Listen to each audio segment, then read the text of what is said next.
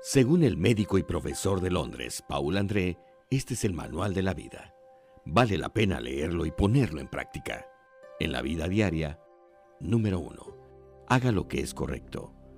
2. Deshágase de lo que no es útil. 3. Recuerde, Dios cura todo. 4. Por buena o mala que sea su situación, cambiará. Todo pasará. 5. No importa cómo se sienta, levántese, arréglese y salga. 6. Lo mejor aún está por venir. Usted puede con la ayuda de Dios. 7. Cuando despierte en la mañana, agradezca a Dios por la gracia de estar vivo. 8. Mantenga su corazón siempre feliz. 9. El compartir lo que tienes.